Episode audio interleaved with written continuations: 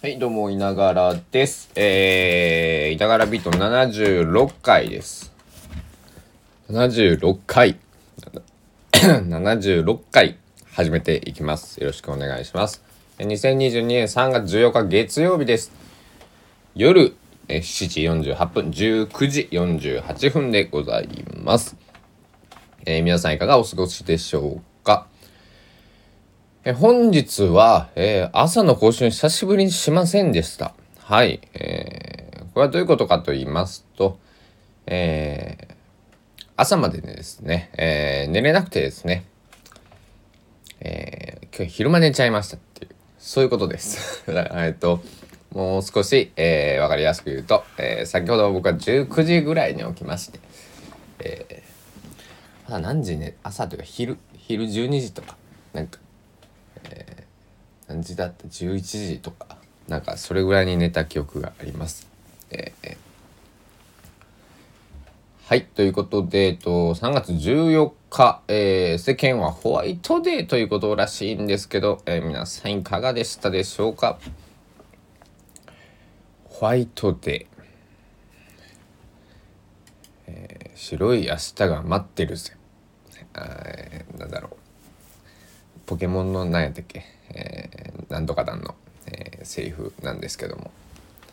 えーちょっとパクったパクったというか、えー思い出したというわけでございます今日高松は晴れてたはず もうカーテンを閉め切ったので、えーどんな、えー空の様子、えー夜の街なのか分からず、えー過ごしております。あと、えー朝は、えっ、と、朝とか夕べはなんかね、雨が降っていて、えー雨音がしながら、えー別にカーテンを開けることなく、なんかいろいろやってたんですけども、えー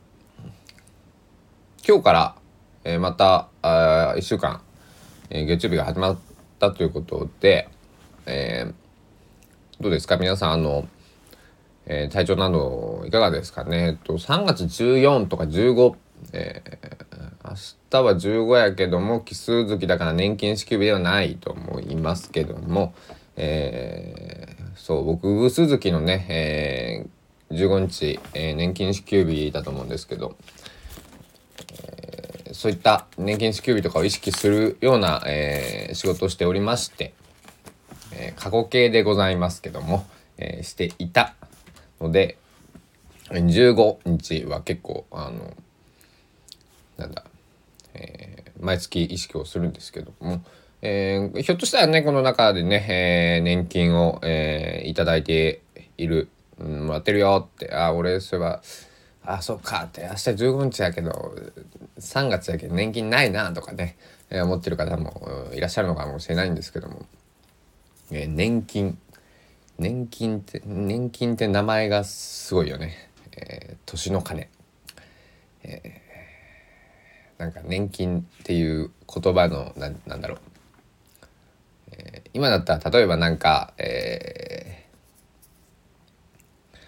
ホールの名前とかもあのーえ例えを出すと、えー大阪ドームじゃなくて、えー京セラドームとかね。そのネーミングライツっていうのが流行ってますけど。あともうちょっと言うと僕の地元の高知県の、えっと、高知市の、えっと、文化会館とかホール。うん？高知市だよね。うん。えっと。県県の文化会館は県立文化会館。オレンジホールグリーンホールって大小。えーえ2000え 1500?1500 のキャパと500のキャパのホールがあるはずなんですけど、えっと、県の方じゃなくて市の方のホールで僕が、えっと、中学生ぐらいかな？の時に新しくできたんですけど。ひらがなでカルポートっていう名前です。でこれ工房で、えー確か集まったはずなんですけどカルチャーの港ポートカルチャーポートを略してカルポートっていう風な名前なんですね。で、えっと、場所はね、結構町の、その、播磨橋からえ歩いて5分あれば着くかな。えー歩き方が速い人とか信号に捕まらなかったら3分ぐらいでまあまあ5分前後といったとこなんですけれどもカルポート、えー、1,000人、え、入る大ホールがあって僕はそこでトータス松本さんのライブとか、えー、を見た、えー、あと離れ組さんのライブとかを見に行ったことがあったりとか横山隆一さんの、えー、記念館が入ってたりとかするんですけども。すごくいい名前ですよね。カルポート、カルチャーのポート、港、泉、えー、カルチャーが入ってくる場所。えー、すごくいい名前だと思って。でも、えっと、今、そのカルポートがあるようなところって、一見、海とは、港とは関係ないような、えー、場所なんですけど、まあね高知の人は、えー、そこら辺カルポート歩いたことがある人は知ってると思うんですけど堀川っていうのが流れてまして、えー、まあ川は川なんですけど、えっとまああのー、なんだろう。船があって、えー、すぐ海に出ていけるような、えー、川なんですよね。だから、えっと、下流というんかな川のね、えー、で堀川っていうだけあって昔の堀からこう続いているはずなんですけど、えー、小高狭山ぐらいから流れてるのかな、えー、とごめんなさい。これはね僕調べたわけじゃないんでわかんないんですけど、えー、当てずっぽで言っております。えーえー、だからそこからその船があって堀川には、えー、何個か船があってそこからこう、えー、浦戸湾っていうんですけど高知の、えー、まああの内海をこう60分ぐらいでこうビューンとね、えー、なんだ散歩じゃないけども船に乗って遊覧できるみたいなそういう観光コースがあったりとか、えー、堀川は桜の名所で、えー、もう10日2週間すれば、えー、通常であればね花見客でにぎわうっていうようなところなんですけども。えー、その前に、えー、カルポートっていうホールができたもので、えー、そのもあってあるカルチャーのポート。ポートっていうのが、えー、ついたのかなと、えー、推測をしているんですけどまあそうやって書いてたはずです。確か当時。うん、で香川は何かあるのかなと思って。そういうの、えー、まだごめんなさい。あの今ねそれを思いついたとこなんで絶対何かしらは絶対、えー、どこの町にも、えー、どこの国にもね、えそういうちょっと生かしたようなねところあると思うんですけど、えー、なんかあの、空港とかって海外って結構人の名前とかついてたりしますよね。で、あと今日エリック・クラプトンのことを僕少し、エリック・クラプトンなんで、えー、言ったおこがましいエリエリック・クラプトン様のね ことを調べていたんですけども、えっと、Tears in Heaven、のことを調べていてそして亡くなった息子さんが、えっと、運ばれた病院がえー、っとちょっと待ってくださいね、えー、ウィキペディア調べなんですけどもえー、どこだ？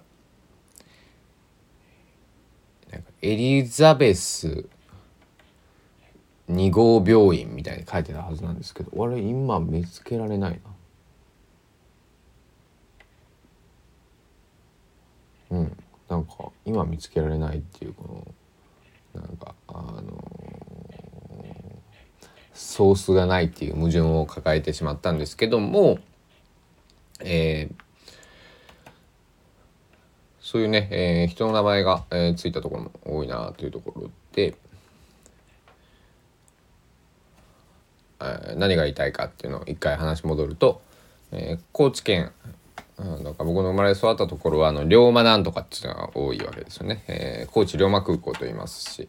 えー、高知龍馬龍馬郵便局っていうのがあって僕高校が近かったもんで、えー、高校の最寄りの郵便局がまあ龍馬郵便局だったんですよね。だからあの何回か使ったことあったりとか、えー、高知龍馬、えーなんだお店とかって調べたらなんかねなんとか龍馬の龍馬のブーツとかってお菓子もあったりとかね、えー、いろいろまあするんですけどもそれぐらいあの偉大な、えー、人だということで、えー、でもなんか坂本龍馬通りみたいなないはずでえー、通りあの道の名前にはなってなくてこれがまたあれだなっていうあのところで。でなぜかというと、えー、高松市には菊池寛さんっていうね、えー、作家さんが、えー、おられて、えー、もう亡くなってるんですけども、えっと、菊池寛通りっていうのがあってね、えー、なんか、えー、いいなと思ってね菊池寛通り、えー、井の直屋通りとか稲柄通りみたいなね、えー、そういった、えー、ことになっているわけですよ。だから非常にまああの高知龍馬空港っていうのもねあのこう夢を追って上京していくのに、えー、飛行機に乗って、えー、俺は龍馬空港から出て行ったんだとかね、えー、私は例えば高知に初めて行った時に龍馬の空港に着いたんだって思っていただけるような、えそういったね、えこともう嬉しいと思うんですけどこの菊池館通りって菊池館がなんか家の近所がななんだなんだかで確かねついてるはずなんですけど。そういうねあのなんだろう。空港とかあの空港はね完全に後付けなわけじゃないですか。あの後付けなんですよね。えっ、と、だって龍馬が生きていた時代には空港はなかった。はずなんで、えー、縁もゆかりもないけど高知だから龍馬って名前を付けたっていう。あと龍馬のブーツとかっていうお菓子もね別に龍馬が食ってたクッキーに龍馬のブーツって名前が付いたわけじゃない。なんだけれどもうんとなんだだから菊池館通りっていうのは多分その通りを菊池館が歩いてた。歩いてたのかな？ちょっと調べてみようか。菊池館菊池寛さんのこの変換が難しいんですね。寛。だって菊池寛賞とかありますけどね。えー、道理と。ありました、ね、菊池寛、えー、かつてこの道路沿いに高松出身の作家菊池寛の生家生家生家。えー、生まれた家があったことによるもので、えー、1988年1月28日に制令された愛称ですよということです。だからあの菊池寛さんがあのー、ねもちろん今のコンクリートのこのバキバキのね道をね、えー、歩いてたわけじゃないと思うんですけどそこから見ていた空っていうのは今も多分変わりが、えー、まあ変わってるけど、えー、空を眺めていたと思うとすごくロマンチックだしあのいいなと思ってます。で僕の父親は、えっと、1964年に生まれて、えっと、6歳だから7歳の時に、えー、1970年の大阪万博に、えー、行っているんですけど、えー、僕のじいちゃんばあちゃんすなわち父親の両親と3人でね、えー、旅行に行ってるんですけどもでその時の写真があって「えー、太陽の塔」とかね、えー、当時のパビリオンの前でこう写真を撮っている、え若き日の、えちっちゃい時ののび太みたいな顔をしているんですけどね父親がね。あのねえ太陽の塔と、えっと、父の6歳の、えー、5, 歳5歳か6歳か7歳ぐらいの父の、えー、写真が、えー、あって。で僕は、えー、何年前だ？3年ぐらい前に初めて、えっと、だから25歳か6歳ぐらいで初めて、えっと、太陽の塔に会いに行ったんですけどね、えー、でそれがだから2019年とか、えー、18年とかそれぐらいなんですけど。だから約50年の時を経てね、えー、父親が立った、えー、立っていた場所に、えー、自分もね、えー、縁もゆかりもない、えー、高知県じゃなくて、えー、大阪の吹田市の、えー、太陽の塔のねあの父もこの50年前ここら辺を歩いてたんだなと思うとなんか、えー、別にね、えー、何のそれに意味があるかっていうと全くないわけですよねその行動自体にはね。けど何か50年前に思いを馳せてみて、うん父はどんなね、えー、姿を見ていたんだろう、えー、姿景色、えー、当時ね、え見ていたんだろうという、えところで、えそういうことを考えることがあるんですけど、まあ、それと同じように、えー、菊池寛さんがねお好きな方とか是非高松においでになられた時は菊池寛通りに行ってみて、えー、すぐね駅からも近いんで、あのー、琴電、えー、の河原町の駅降りたらもう菊池寛通りみたいなもんなんでね、えー、歩いてみていただけたら何かこう感じるものがあると思うし、えっと、坂本龍馬だってこう生まれた町記念館っていうのがあってね、えー、本当生まれたところあたりにね、えー、その、えー、記念館がある。そこら辺から、空を眺めてみたりとか、えー、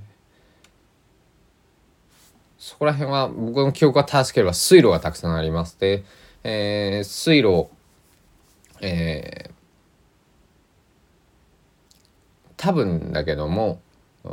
何かしらの形でこう移設とかこう動いたりはしてるだろうけど当時もね、えー、城下町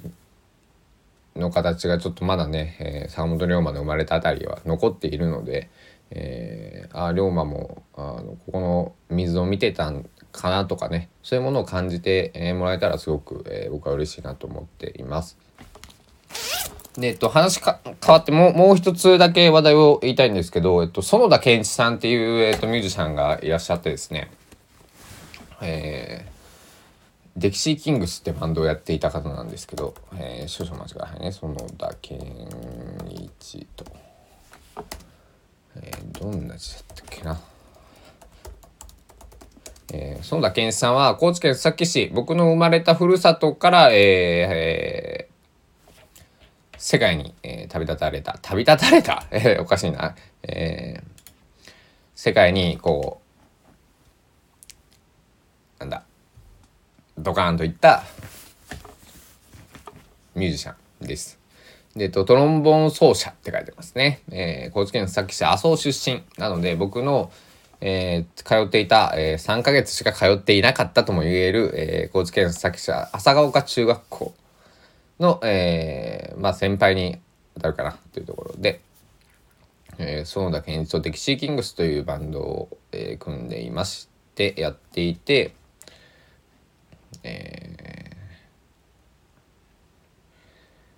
ー、いた方なんですね。で僕は、えー、運よく中学校高校ぐらいにねデキシーキングスが、えー、さっきでライブをやってくれてその時に見ていて、まあ、デキシージャズえー、のバンドです。で、そこでバンジョーとかね、えー、いう楽器が登場してくるんですけど、で、僕は、えー、今、バンジョーは持ってないけど、アイリッシュブズーキっていう楽器があって、次はバンジョーを買おうと思っているんですけど、で、バンジョーもね、え、ー、と、いろいろ種類があってね、えー、基本的に、基本的というか、一番こう、今、2022年で有名なバンジョーっていうのは5弦のバンジョー。うんと、チューニングがドローンになっているバンジョーとかっていうんですけど、えー、だと思うんですけどまあ僕はあのちょっと面倒くさいというかあの えっとギターと同じ感覚で弾きたいのでギターバンジョ買おうと思っています。でギターバンジョ十何年前に僕買おうとしたことがあったんですけどバンジョ持ってる人にあのー、ギターバンジョーはバンジョーじゃないねえっつってそれはギターをバンジョー風にしただけだっつって言われて買うのやめとけって言われて僕は違うギターを結局買ったんですけどその時にね。あのバンジョー買っとけばよかったなと思うことが、えっと、すごく多くて。なので、えー、いいタイミングでギターバンジョーを買おうかなと思っています。なんでその話をしたかというとバンジョーっていうのがすごい楽しい音がする楽器なんですよね。で、歴史キングジャズっていうのは、まあ僕がそのね、えー、園田健一さんの歴史キングスのライブで見た、えー、見て感じた、えー、ものはものすごくまあ楽しい、ハッピーな方ね、なんだろう。えー、街のイベントとかで、こう、流れててもこう踊れるようなね軽く踊れるようなこうなんだろうハッピーなこうえトロンボーンドラムトランペットバンジョークラリネットサックスチューバ、えー、こんな感じの、えー、編成みたいですけども今、えー、サクサソプラノですね。でドラム、えー、あとウォッシュボードとも書いていますね。でまああのハッピーな感じのね、えー、バンジョーって結構こうあの悲しい音は出ないですよ。なんかね。あの「てんてけてんてけてんてけてんてけ」っていうあのカントリーに使われるようなあのハッピーな、えー、音がする弦楽器なのであの僕は今ものすごく、えー、ハッピーな音楽とか、えー、ことをね奏で奏でたいなと思っているので、えー、ギターバンジョーがそ,、えー、そろそろというかいつ買えるかちょっと買うか、えー、別にね通販でボタンポチって押せば、えーと、何ぼでも買えるんですけどそうじゃなくて、えーと、どっかでギターバンジョーに出会って、えー、これだっていうのを弾いてから買おうと思っています。その時は来るまで、えーギターバンジョー弾く妄想しながらね、えー、楽しみにしていきたいなと思っております。明日3月15日、皆さん3月もね、半分ですんで、えー、31日間分の15日目を迎える。で、年度末、えー、今年、えー、2021年度は、あと、泣いても笑っても16日、えー、今日を抜けて16日、っていう形になると思いますんで、え、悔いのないように、え、私も、えー、2021年度をね、え、生き切りたいと、あの、2021年度をやりきりたいと、え、思っております。まあ、あの、体調とかね、悪い人はそんな無理せず、えっと、ゆっくり過ごしていただいて、えー、2022年度に、えー、期待をする方もいれば、えー、2021年度、えー、綺麗に終わらせようというね移動とかね、え転勤とかある方もおられると思います。ぜひ、えー、まあ一つ、えー、ぜひ一つってなんだよ。まあ、あの健康でね皆さんいらしてください。また明日、えー、朝、えー、もしくはまあまあ1回はね絶対更新しますんで、えー、ぜひ遊びに来ていただけたらと思います。えー、76回目でしたね。はい。え、いながらビート、僕の心の鼓動76回目、えー、これにて終了したいと思います。本日もありがとうございました。お時間です。さようなら。